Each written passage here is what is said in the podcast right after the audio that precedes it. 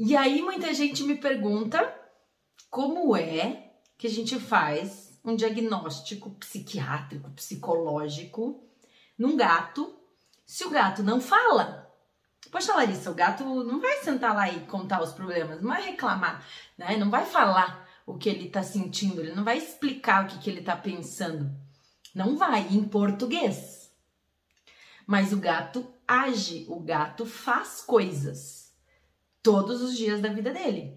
E fez desde o dia que ele nasceu. E provavelmente a pessoa que vai levar ele até o consultório conhece ele há algum tempo. No mínimo, durante o tempo que ele tá morando com ela. Às vezes isso é a vida toda. Então, a consulta de um veterinário é, para identificar transtornos psiquiátricos ou mentais nos gatos tem que envolver um terceiro, né? E esse terceiro é o responsável por aquele gato, o tutor daquele gato, ou a, o pai ou a mãe daquele gato, a pessoa que mora com aquele gato, que convive com ele há pelo menos algum tempo e que está vendo alguma coisa de estranho, alguma coisa de diferente, porque também lembrem que para alguém levar um gato para um veterinário avaliar, ela ela ela tá vendo alguma coisa estranha, alguma coisa diferente. E é isso que ela vai nos descrever durante uma consulta.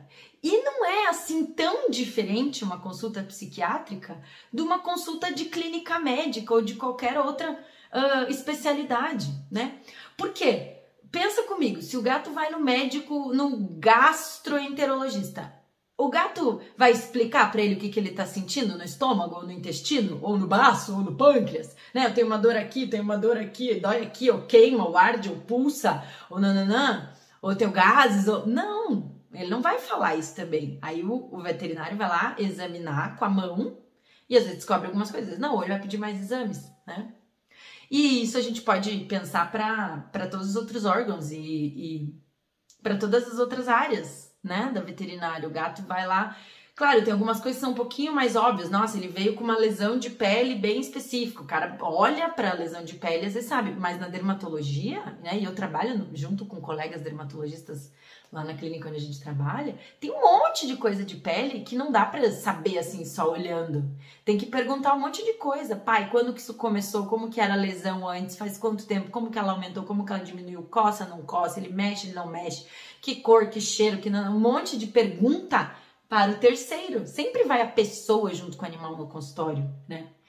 E aí, na psiquiatria não é diferente. Então o tutor, o, o, pai, a mãe do gato, começa a perceber que o gato tá estranho, que o gato não se comporta como antes, ou que ele não se comporta como os outros gatos daquela pessoa, ou que o gato tá, tá esquisito, tá, enfim, diferentes problemas.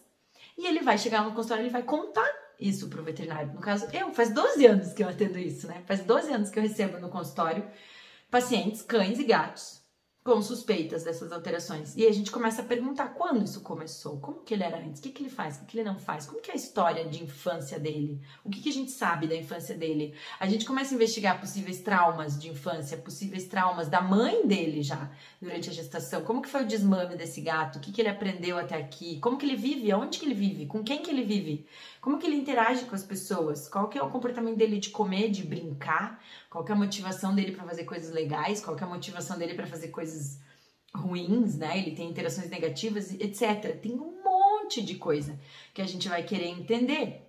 Não é à toa que normalmente é uma consulta um pouquinho mais longa do que a média, né?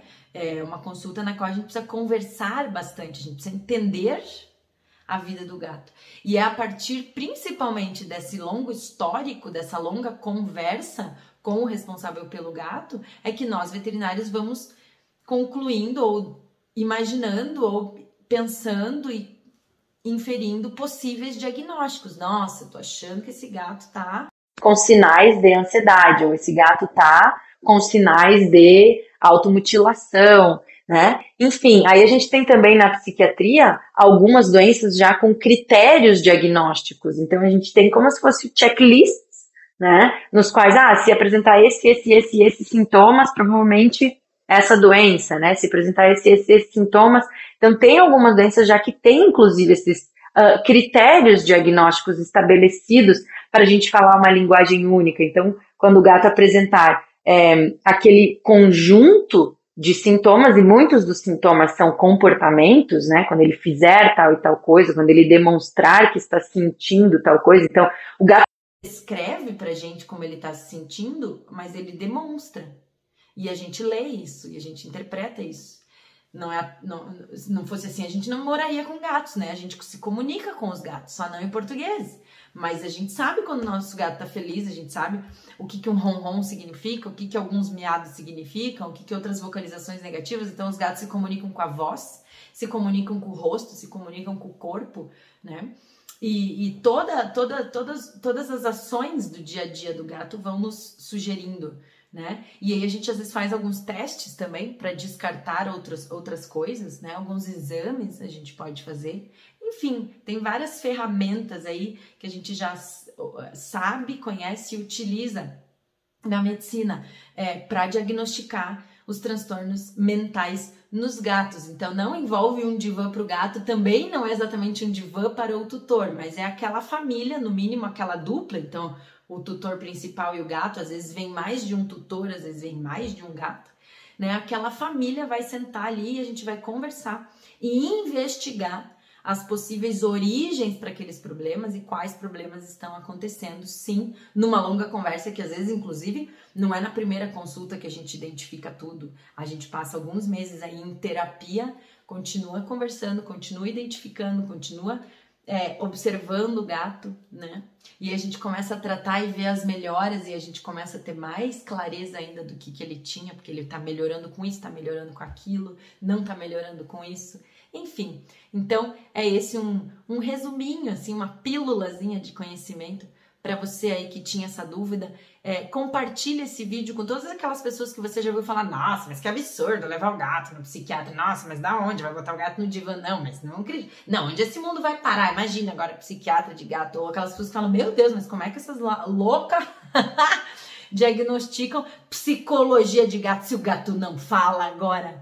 E eu espero que tenha dado para minimamente entender que mesmo o gato não falando português, ele se comunica e a gente sabe bastante já de comportamento de gato normal e de comportamento anormal, sim, para diagnosticar transtornos e tratar e todo mundo ser feliz. Então, fica aí o meu convite para você compartilhar com todos os tutores e principalmente com o seu veterinário, que, com todos os veterinários e estudantes de veterinária que você conhece, para que eles é, se interessem cada vez mais por essa área da psiquiatria, porque todo mundo que trabalha com clínica médica deve conhecer também mais essa especialidade, afinal, o cérebro é mais um dos tantos órgãos que a gente tem que compreender e tratar. Um beijo, vou ficando por aqui.